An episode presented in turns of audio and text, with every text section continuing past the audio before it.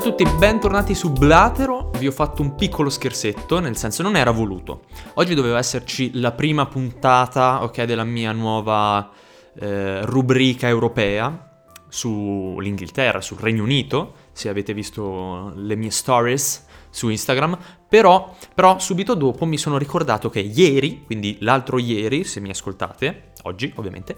Madonna che casino. Comunque mi è successa una cosa molto particolare, quindi preferisco parlarne adesso che ce l'ho bella viva in testa, come se fosse un sogno, ma è tutt'altro che un sogno. E poi domani, quindi due puntate in due giorni, nuovo record, non male, incomincerò, ok, a parlare di t- tutte le mie cose europee, eccetera, eccetera.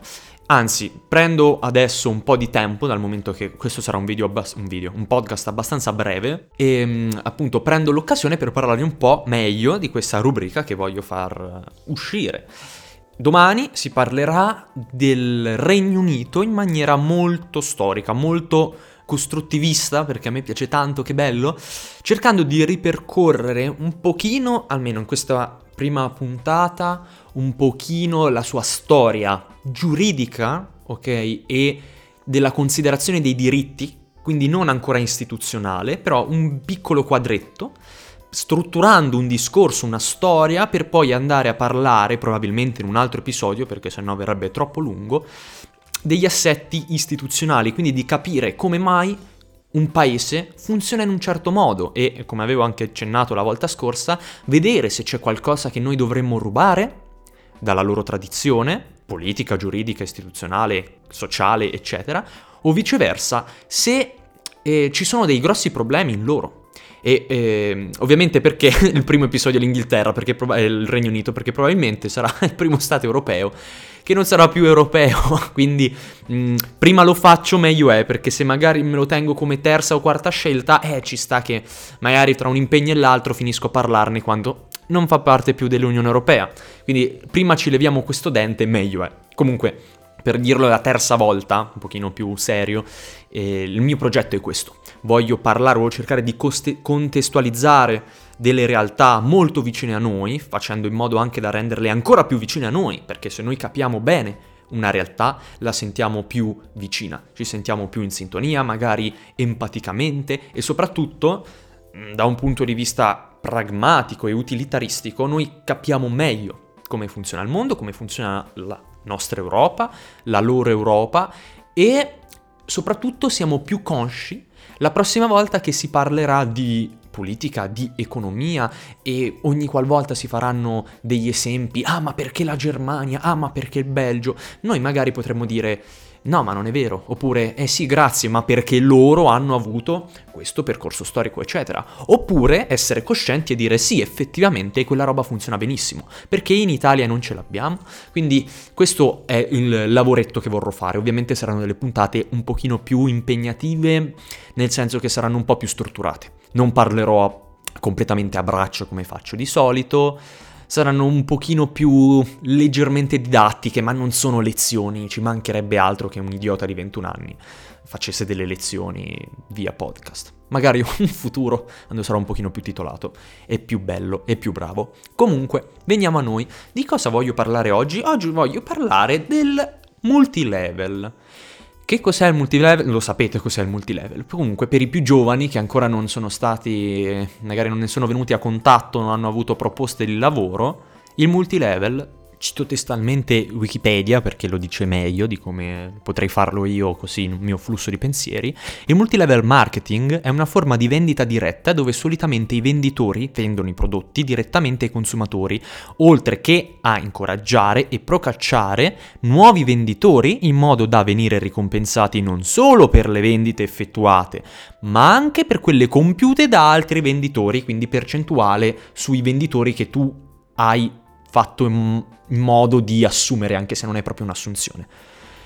E per questo aspetto è ritenuta una controversa strategia di marketing, quindi sono mh, molti casi in cui un sistema multilevel si trasforma piano piano in una vendita piramidale, camuffata, uno schema Ponzi se lo conoscete, quindi tutta una storia per cui chi sta in basso a questa piramide, quindi è il venditore che è stato convinto da un altro venditore che a sua volta è sotto un altro venditore che a sua volta è, con, è sotto il vice segretario, eh, eccetera, eccetera, e chi sta alla fine deve fare dei grossi investimenti, non riesce a riguadagnarli e intanto chi è sopra di lui e che è riuscito a fare in modo che questa persona sotto lavorasse, si becca la percentuale, una parte di percentuale ogni, lav- ogni persona che fa assumere, per modo di dire, e poi anche una piccola percentuale sulla stessa vendita.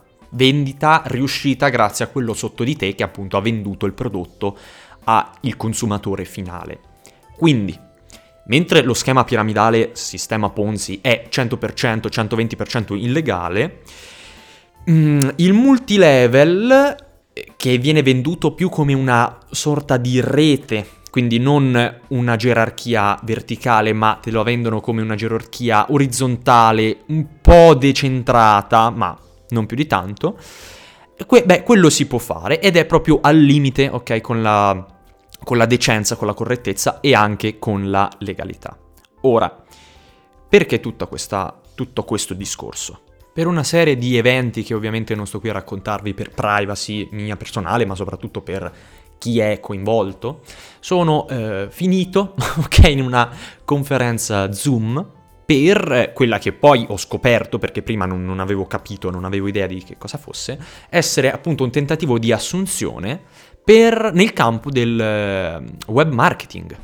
Campo del web marketing dove io avrei eh, dovuto cercare di vendere a persone dei prodotti, mh, mm, diciamo più che un prodotto, un circuito, ok? Un... Uh, un circuito di cashback di un'azienda, di una holding eh, multinazionale che tra i vari marchi e servizi che, che possiede e che offre, c'è questo eh, circuito di cashback. E ovviamente chi, mh, chi mi stava cercando di offrire questo lavoro avrebbe preso una percentuale su di me e anche mh, quella sulle mie vendite e io solo quella sulle vendite.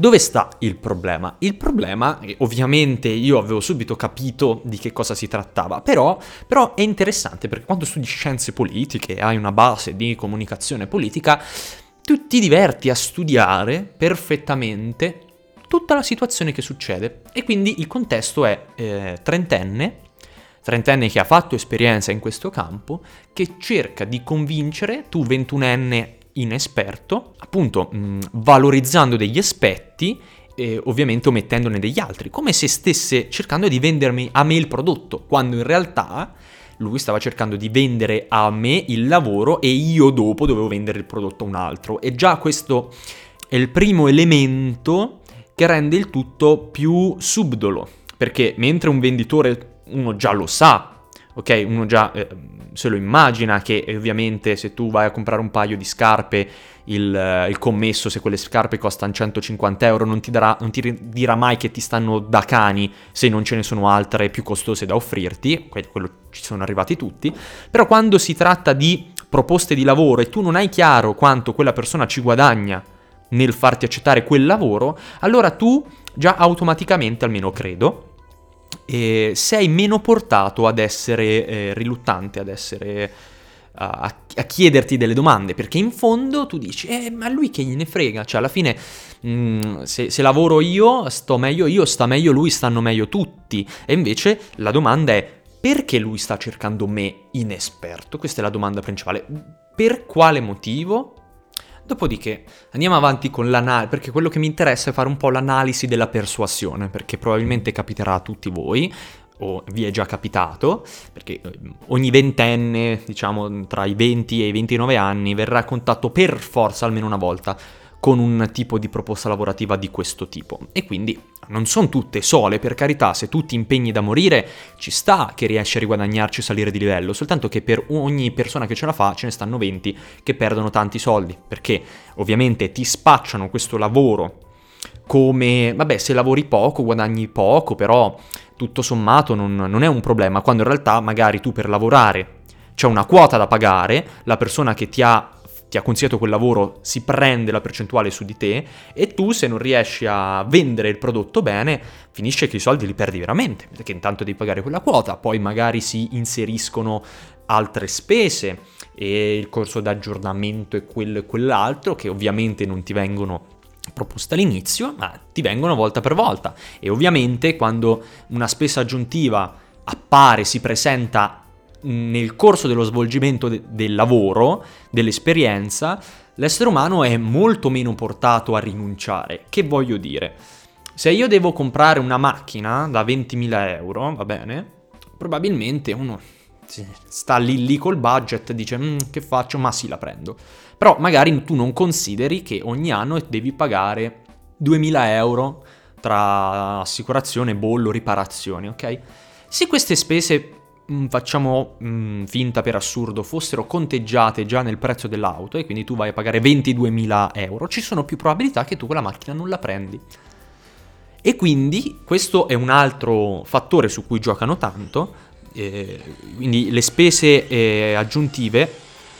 Un po' meno casino per favore, il coso. Mica posso controllare scusate questo piccolo easter egg, le spese aggiuntive quando vengono eh, calcolate a priori spaventano molto più di quando si presentano, perché tu ormai l'hai presa la macchina, che fai? La vendi perché non vuoi pagare, non so, 500 euro di riparazione, stessa cosa. Tu hai comprato il pacchetto da 100 euro per lavorare con loro e vendere dei prodotti, che fai? Se c'è un corso d'aggiornamento obbligatorio a 10 euro, 15 euro, che fai?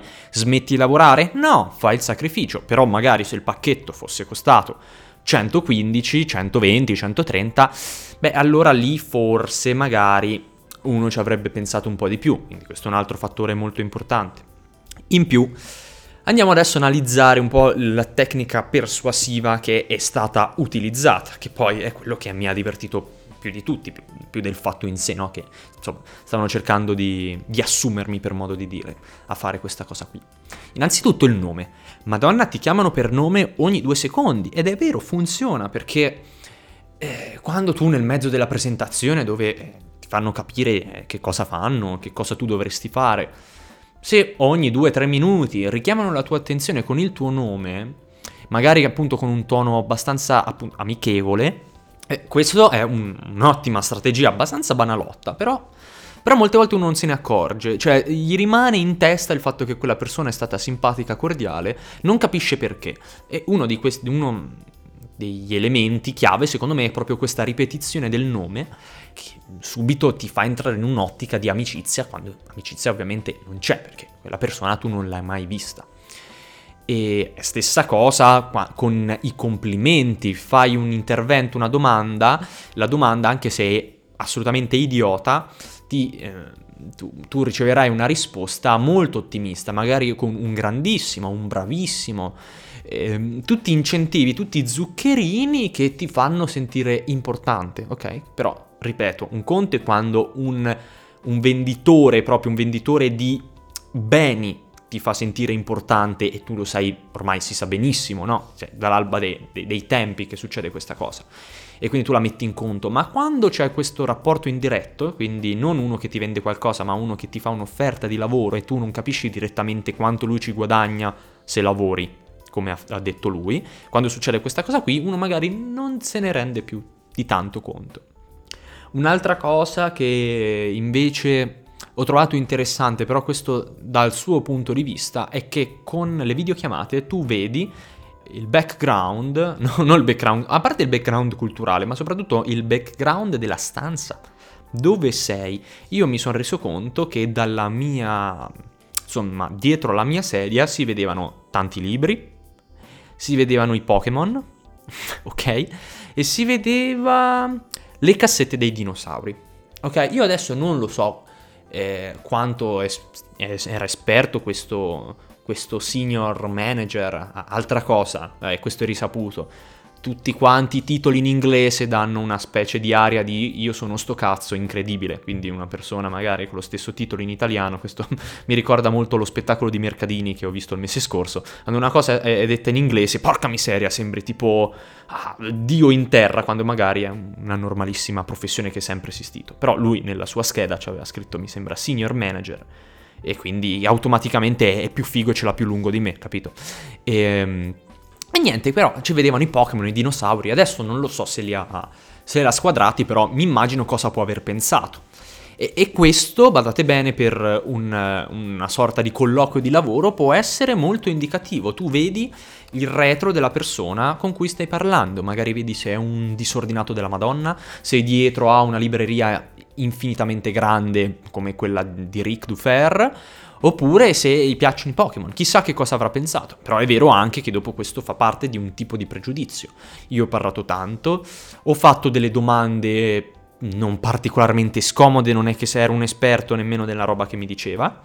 Però ecco, molto importante è che quando vede che magari la persona con cui sta parlando, me nel, in questo caso, magari è particolarmente esigente nelle spiegazioni oppure dà un'idea, ok, di capire abbastanza bene di che cosa si sta parlando, magari, magari il, il, questo ragazzo ha incominciato a, ad adattarsi, ad adattare il suo modo di parlare a me. Perché quando una persona magari non dimostra una grandissima conoscenza in quello di cui si sta parlando, magari può permettersi di tirare delle supercazzole incredibili, utilizzare dei termini in inglese oppure particolarmente strani che in realtà non vogliono dire niente, sono cose banalissime, questo può permettersi di farlo. Magari eh, deve impegnarsi di più quando l'altra persona non dà l'idea di abboccare particolarmente tanto. Poi, altre, altre, un, un, altro paio di cose che mi vengono in mente, ovviamente tutta la storia del, um, dello storytelling, ok? Quello proprio all'americana, che quando si presenta, a parte chiederti qualcosa di te, appunto per renderti eh, già più tu, a tuo agio, come se a lui interessasse di te come persona, quello che fai, la musica che ascolti.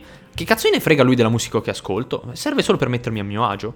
Lui ha tutto il suo schema preparato di quello che era, cosa non gli andava bene, cosa ha fatto e dove è arrivato, che è la solita storia no? che potrei utilizzare io per candidarmi, non lo so, a, a deputato o qualcosa del genere, no? E quindi ti, ti, dà questa idea di movimento di evoluzione di lui che è riuscito a fare qualcosa grazie appunto a questo lavoro e prima era insoddisfatto del, mm, de, del proprio lavoro precedente, no? Che questo è un, è un elemento che va tantissimo. Così come va tantissimo dire, ok, fissiamo il prossimo meeting, però non dopodomani perché devo andare paese X del, dell'Europa. Questa cosa è subdolissima da morire. Io ridevo tantissimo dopo perché, eh, cazzo, è perfetto. Cioè, uno ti sta proponendo di entrare nel web marketing e ti dice ok, facciamo il prossimo meeting, mm, non venerdì perché venerdì sono in paese X che devo fare questo. È geniale, cioè tu subito dici, cazzo, ma questo lavoro, questo va in giro, ma anch'io voglio fare questo. Poi vieni a scoprire che l'inglese non lo sa tanto bene, però non te l'ha detto lui. L'ho scoperto. Non vi dico come, ma l'ho scoperto. Come? Ma tu te ne vai in paese X a, a fare cose di web marketing e non sai l'inglese. Non sai l'inglese. Fai web marketing e non fai l'inglese e non sai l'inglese e vai fuori dall'Europa e dall'Unione Europea. Vabbè, vai fuori dall'Italia e non sai bene l'inglese. E sei adulto. Ma a me questa cosa puzza da morire.